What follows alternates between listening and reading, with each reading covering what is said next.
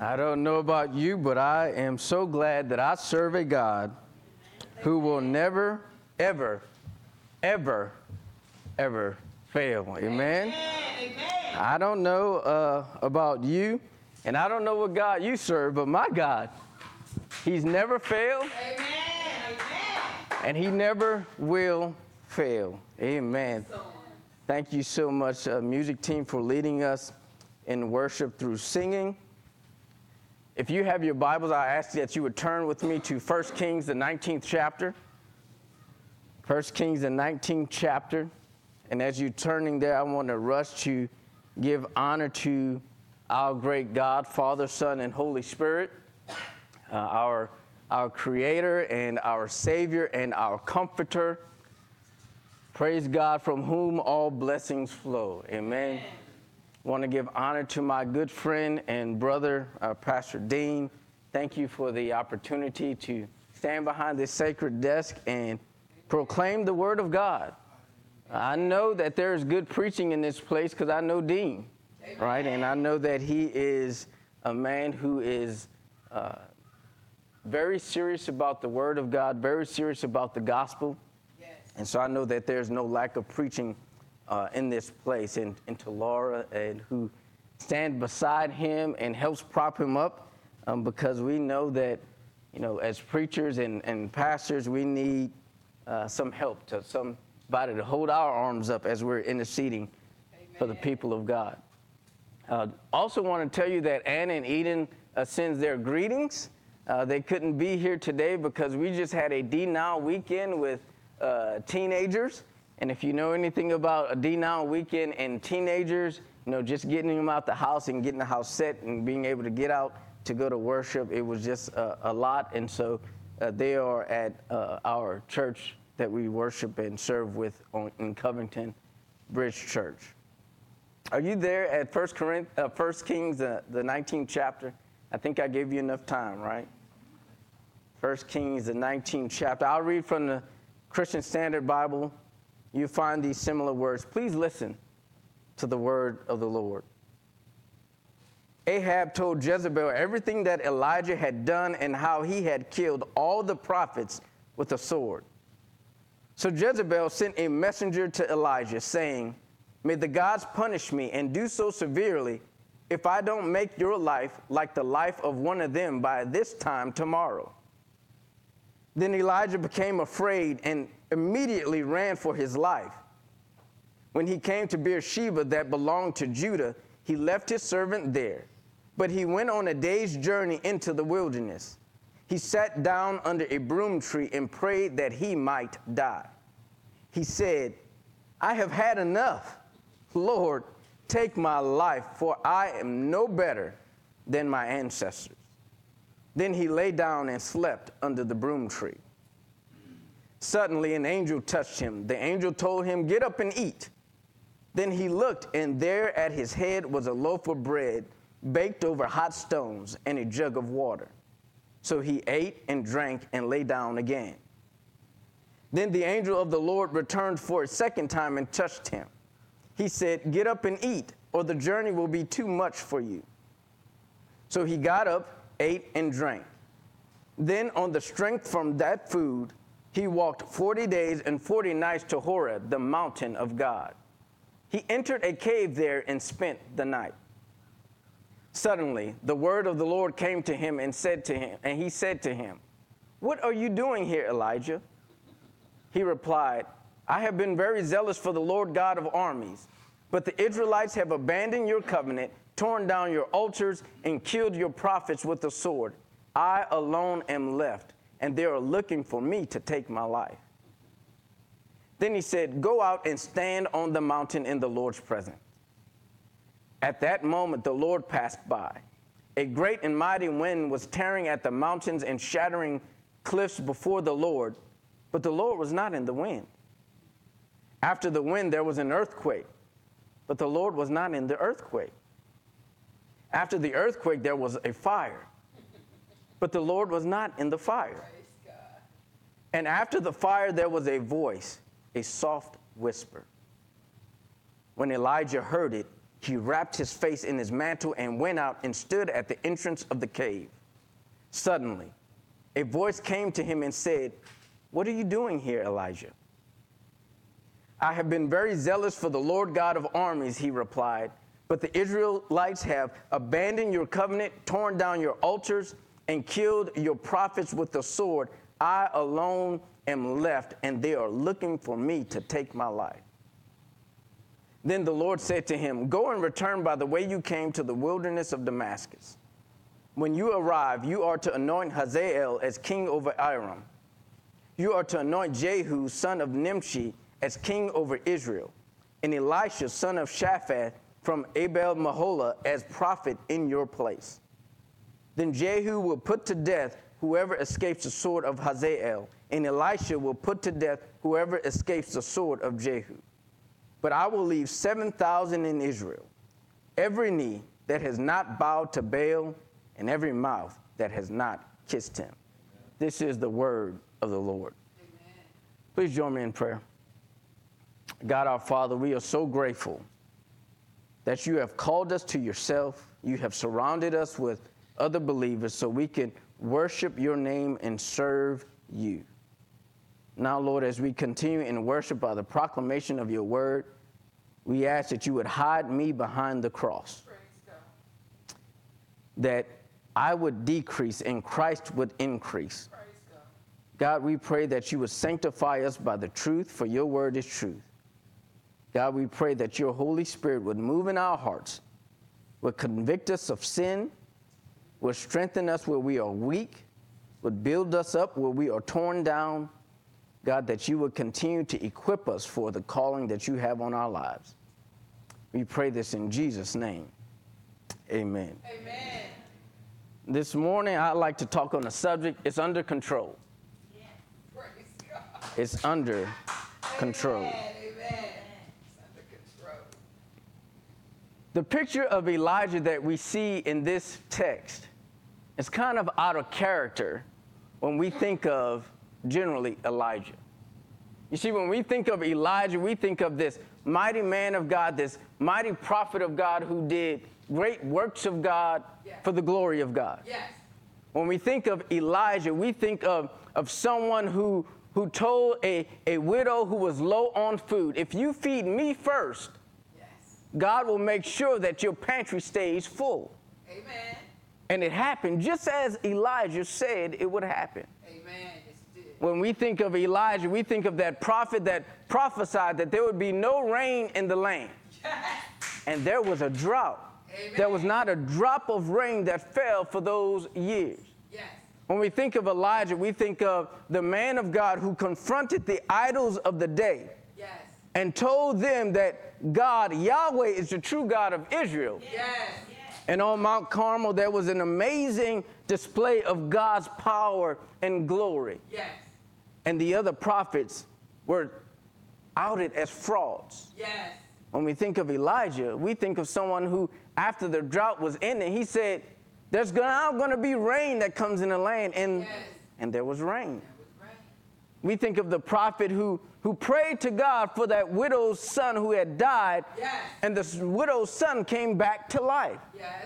We think of the time when Elijah was transferred from earth to heaven on a chariot of fire in a whirlwind. Yes. That's the picture we get when we think of Elijah. Amen. We don't think of Elijah as a prophet who is scared we don't think of Elijah as a prophet who is disillusioned, who is, who is downhearted and downtrodden and possibly depressed. We don't think of someone who is motivated by fear. Yes. But that's exactly the picture we see in our text today. Yes. You see, Elijah was on the run. He was scared for his life. And and the Bible says why he was scared because Queen Jezebel was after him. Yes. You see, she was after him because they had a showdown on Mount Carmel. You might call this the battle of the gods, where Elijah said, Hey, look, it's, it's time to, to stop all this vacillating and, and wavering between a God and, and Baal and, and Asherah. You need to choose who's really God, who you're really going to serve. And so the Bible says in chapter 18, the chapter just before the one we read, the Bible says that Elijah called for a contest. And, and the rules of this contest was simple. E- each side, you know, the, the God's side, which was represented by Elisha, and then Baal and Asherah, represented by the 450 prophets of Baal and the 400 prophets of Asherah. They would have a contest. They would each set up a sacrifice. They would, they would put an altar together. They would put wood on the altar. They would put a bull on the altar, but they wouldn't light a fire. And whoever, whichever God would answer by fire, we would know that that would be the true God. Amen. And the Bible says that Elijah says, you know what? I'm going to let you go first. And the Bible says that the prophets of Baal and Asherah, they set up the altar, to put wood on the altar, put the bull on, on, the, on the wood. They didn't like the fire, and they started praying to their God, to, to Baal and, and Asherah. And the Bible said that they did that from morning to noon. So that's about a period of six hours. They did that for morning to noon, and there was no answer. And that's when Elijah said, Hey, maybe you need to you know, speak up a little louder. Maybe, maybe your God has, gone to the bathroom or has gone around the corner to Rouse's to get something. Maybe he's on vacation. You, you need to do something to get his attention. Maybe he's asleep and you need to just wake him up. His alarm didn't go off in the morning. And the Bible says that they, they even cried, cried out aloud, even, even more. They, they were dancing around the altar. They were cutting themselves. And this was going on from noon to about the time of the evening sacrifice. So about another six hours. So 12 hours they were calling on their God and no answer. Then Elijah said, Okay, it's my turn. And so Elijah sets up the altar. He repairs the altar of the Lord, the Bible says, and, and he put 12 stones around the altar, and then he, he puts wood on the altar. He puts a, a bull on the altar, and he digs a trench around the altar. And just before he was going to light the fire, for the, before he, everything was set up, before they was going to have the contest, he does something very strange.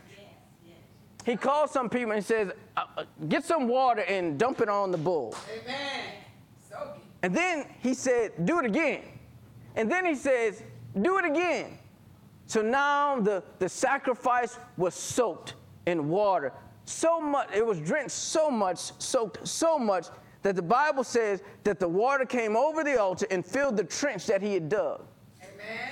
Then Elijah stepped back and he prayed a, a simple prayer God, I know who you are, you know who you are, but so these people can know who you are, please answer. And the Bible says that fire came down from heaven, Amen. and fire consumed the bull, it consumed the wood, it consumed the dust, consumed the stones, and it also licked up the water that was in the trench. Amen. In other words, th- this was a shutout. There was no contest. Amen. God, Yahweh, the God of Israel, was the true God. And on that, the, the false prophets of Baal and Asher were outed out and they were taken into custody and they were put to death, as scripture says, what you do with false prophets. Amen. What does this have to do with Jezebel? Well, she was a worshiper of Baal. And her majesty, Queen Jezebel, was embarrassed, royally embarrassed, if you want to say it that way. And not just embarrassed, she was angry. Yes. And she wanted to get revenge on this prophet who had showed everybody that their gods were frauds. So she sends a messenger to Elijah's house. The messenger rings the doorbell, and the messenger says, uh, I come on behalf of Her Majesty Queen Jezebel with a message. Hear ye, hear ye. Hear ye. If I don't kill you like you did to these prophets, the gods will punish me. And Elijah says, You know what? I've been thinking about going south to do a vacation. And so I think it's about a good time for me to, to go on a road trip. And the Bible says that he went all the way down to, to, to Beersheba, which is at the southernmost point of the kingdom of Judah. He drops his servant off there, and then he goes into the wilderness and he goes and he says, I've had enough, God. Just take me. Just take me. Elijah was scared. He was. Fearful. And why was Elijah scared? I really believe Elijah was scared because he felt like this situation was all out of control. No doubt Elijah probably thought that after this display of God's glory and power, that there would be some type of revival in the land, that, that the king and queen will realize in, in their wickedness and their sinfulness that, oh, we've been doing the wrong thing and, and we're going to now serve the living, true God. But here's the thing about it. Here's the thing about it. Some people are just going to be rebellious. Yes. You can show people the goodness of God, the grace of God, how God is powerful. Some people are just going to have a hardened heart. Yes. yes. Elijah thought, man, th- this should have been a, a move of God. This should have been revival. But there wasn't. Matter of fact, the, the, the situation didn't get better, the situation got worse. Yes. Because now they're trying to kill him. So instead of having the revival, he's now a fugitive of the law. Yes. Because they're out to get him. Yes. And so he cries out to the Lord, Lord, I, have had enough. Lord, I, am done. I, have had enough. I, I, can't take this anymore. Have you ever been in a situation like that? Yes. Where, you have, where you have been in a situation where you say, God, I can't take it. I, have had enough. I, I, can't deal with this anymore, God. I, I just don't know what else I can do. And if that's you, Elijah knows how you feel. If you're in a situation where you, you're, you're not just done, you're not just through, you're just like too through, you're just too done. Elijah knows how you feel because that's how Elijah was. And the Bible tells us that, that he said, Lord, uh, uh, like, uh, like I'm, I'm done, I, I've had enough. And, and uh, Lord, just kill me, just, just take me to heaven. And if that's you in here today, oh, I have some encouragement for you because Elijah felt like the situation was totally out of control. But here's where Elijah was mistaken because the situation wasn't out of control, it was just beyond his control. Yeah. Amen. See, it, it was beyond his control. He cries out to God, Lord, take my life. And then we see God moves. Praise the Lord. See, God, God is God is sovereign. Sovereign. Yes. That's a that's a theological term. It's a it's a political term, but it's also a theological term. Uh, yes. Politically, it means that you know a nation can do what it wants, when it wants, how it wants. Right. When we talk about sovereignty of nations, that means that a particular country can do what it wants in its borders without any foreign interference. When we talk about like the United States is a sovereign nation, that means the United States can do what it wants, when it wants, how it wants, without any foreign countries interfering with American affairs. When we think about the sovereignty of God, theologically, what we're saying is God can do what He wants, when He wants, how He wants, without asking anybody for permission. Amen. God is sovereign. And see, Christians have always believed in the sovereignty of God. Uh, there, there was an old statement of faith called the Apostles' Creed, and it, and it starts off with saying, I believe God the Father Almighty, maker of heaven and earth. And, and that right there shows the sovereignty of God because when you say that God is the maker or creator of heaven and earth, you know, whatever you create, you decide what you do with it. Amen. Amen. When, when, I, was, when I was preparing for ordination, I had to uh, go before an ordination council, and they made me kind of, I had to memorize the articles of faith. And the second article of faith out of 18 that I had to memorize, it, was about God. And it says that we believe that the scriptures teach that there is one and only one living and true God, an infinite and intelligent spirit whose name is Jehovah maker and supreme ruler of heaven and earth. Notice that? Supreme ruler. We have always believed that God is sovereign. He can do what he wants, when he wants, how he wants, without asking anybody permission. And we see that God displays his sovereignty, he, he displays his power and his prerogative in this whole situation with Elijah. Look, look, look with me how God displays his sovereignty and, and his power in, in this situation. Notice God's presence. The Bible says that Elijah ran. Yes. He gets under this broom tree and prays, God, just, just take me out. and he goes to sleep.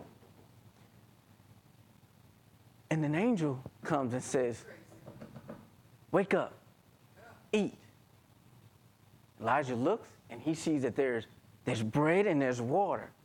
Now, Elijah, I just learned that you work at the, the cafeteria at the seminary.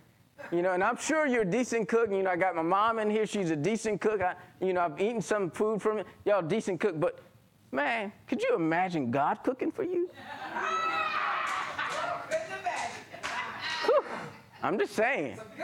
You know, I, am from Southeast Louisiana. I know good food, but I can't wait for the day when, when I'm at the marriage supper of the Lamb. I'm just saying. When God prepares a meal for, for you.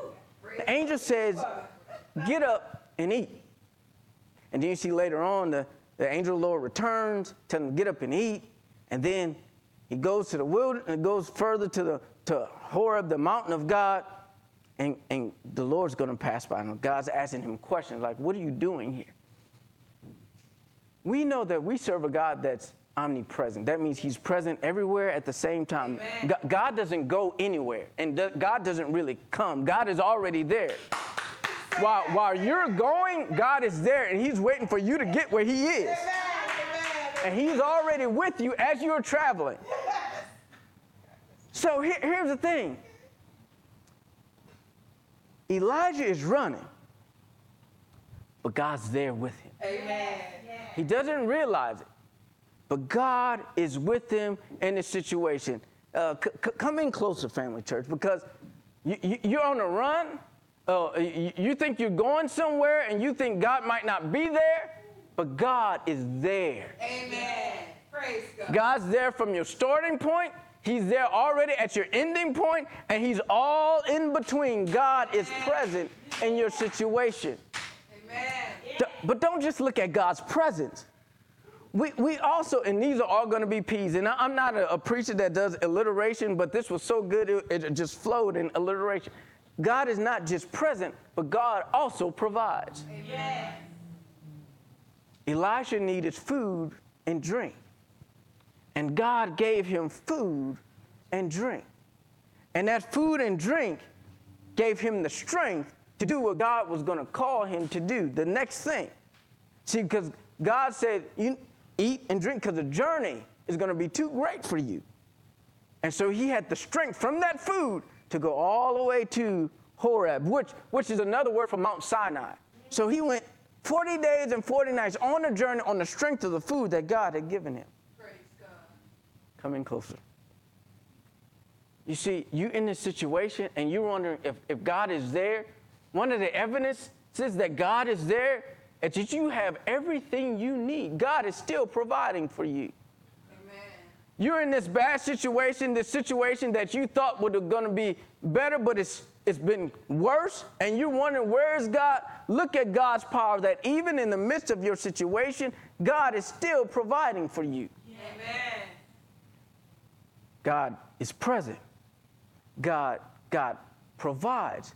But God also gives him a display of God's power. Mm.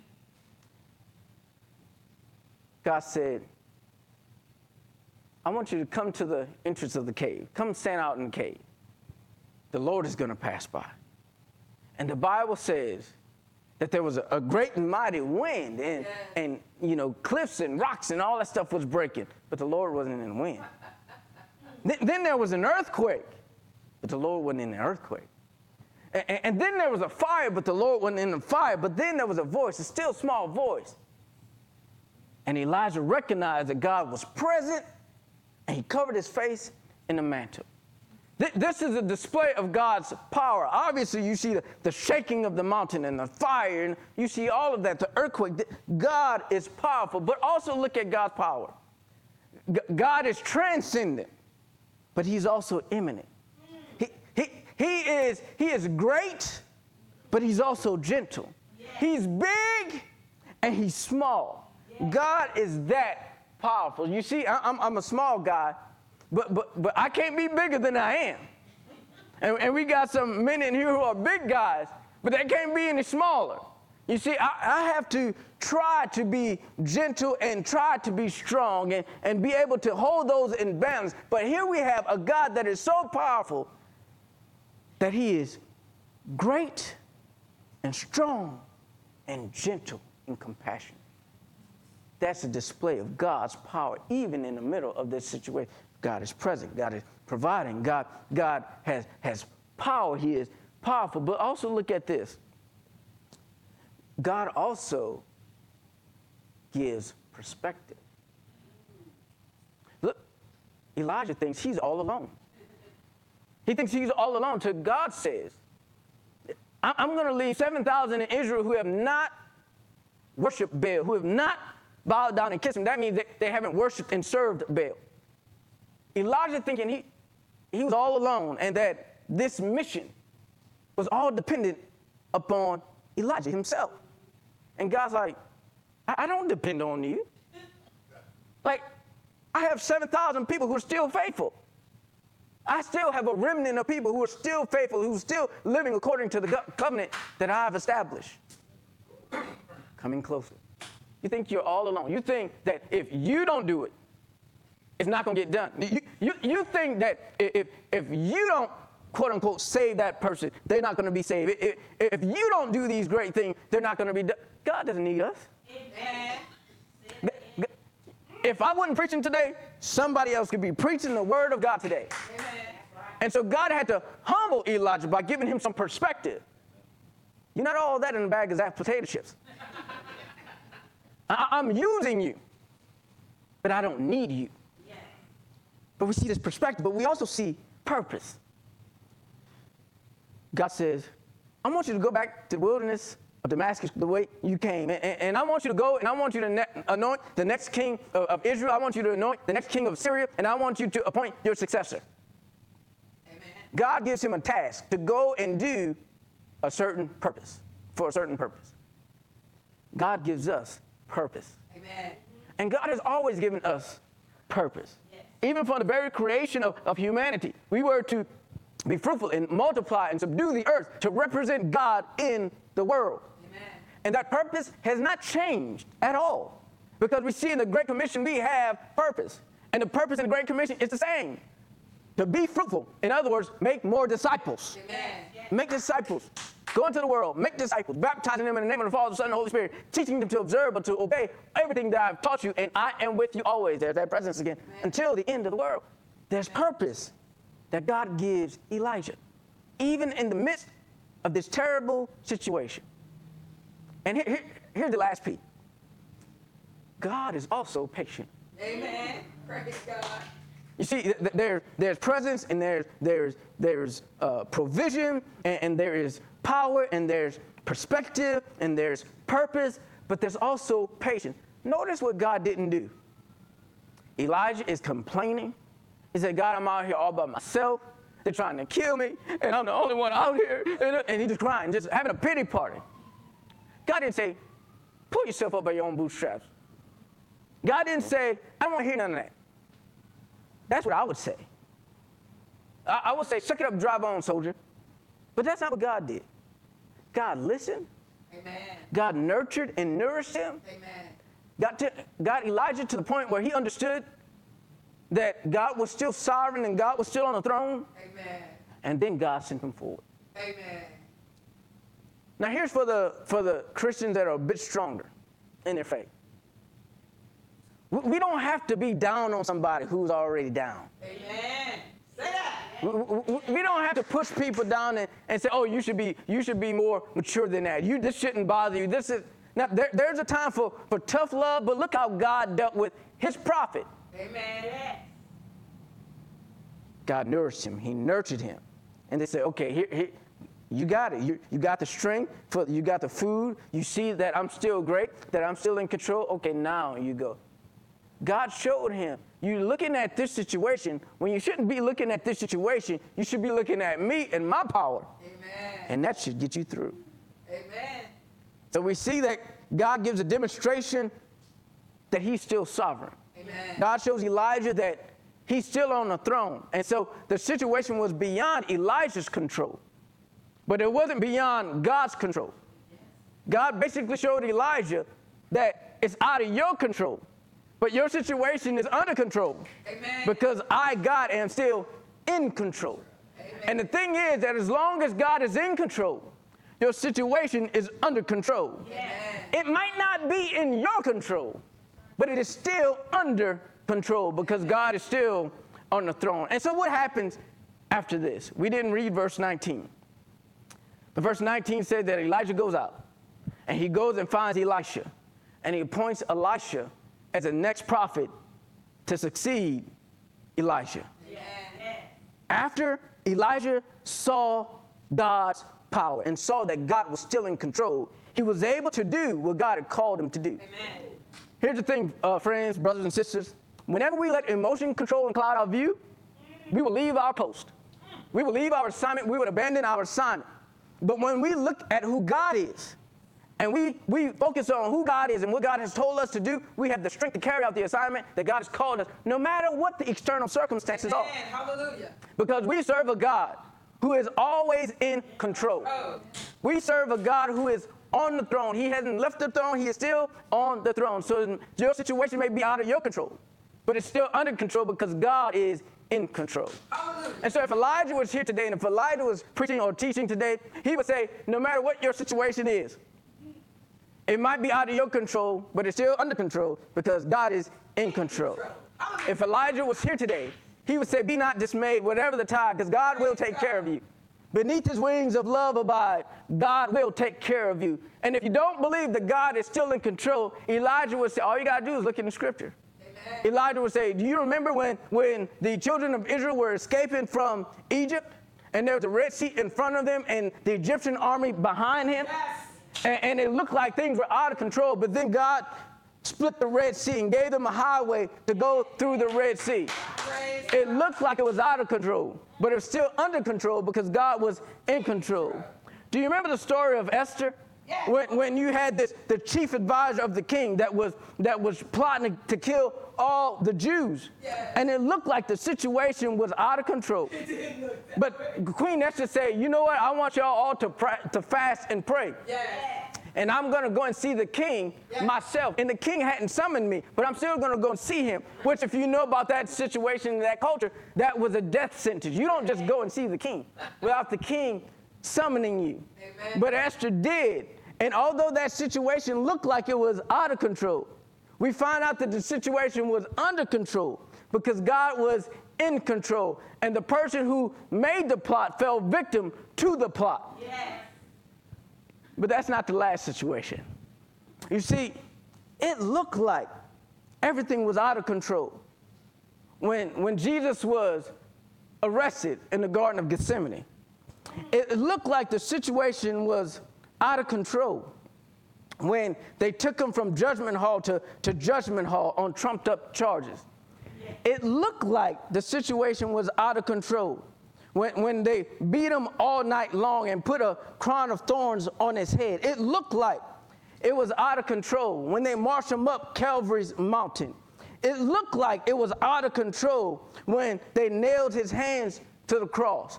It looked like it was out of control when, when I was growing up, they sang a song that says they, they, they hung him high and they stretched him wide and he hung his head and then he died. It looked like it was out of control when they took him and put him in Joseph's of Arimathea's tomb.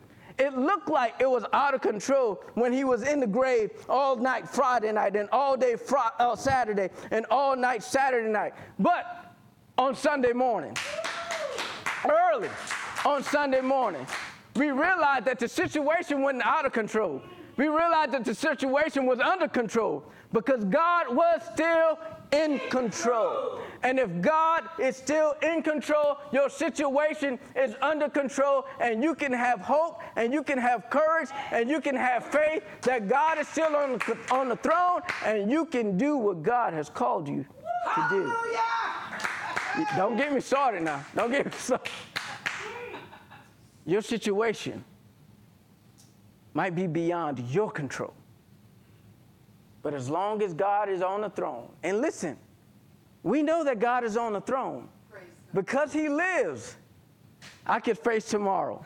Because He lives, all fear is gone. Because I know who holds tomorrow.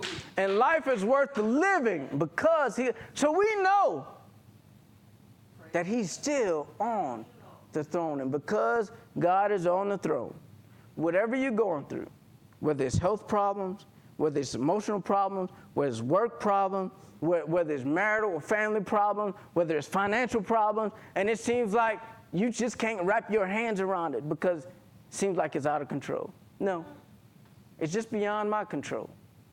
But I serve a God who's in control. And since He's in control, my situation is under control. Please join me in prayer. God our Father. God, we thank you for this word in Scripture that reminds us that you are still on the throne and you are still in control. God, sometimes we let fear and emotions and our circumstances rule our hearts. Thank you for this reminder from Elisha's story, from Elijah's story, but also from the story of the gospel. That when our sin and our situation seemed like it was out of control, that Jesus rose from the dead. That's the beauty of the gospel. He rose from the dead. And because of that, we realize that God, you're still in control. And because of that, our situation is under control. And we thank you for that. And Lord, we pray for if there's anybody in here who doesn't know you or Jesus in, in the pardon of their sins, we pray right now, God, that you would convict their hearts and that they would come running to you, throwing themselves on the mercy of the cross. We pray this in Jesus' name. Amen.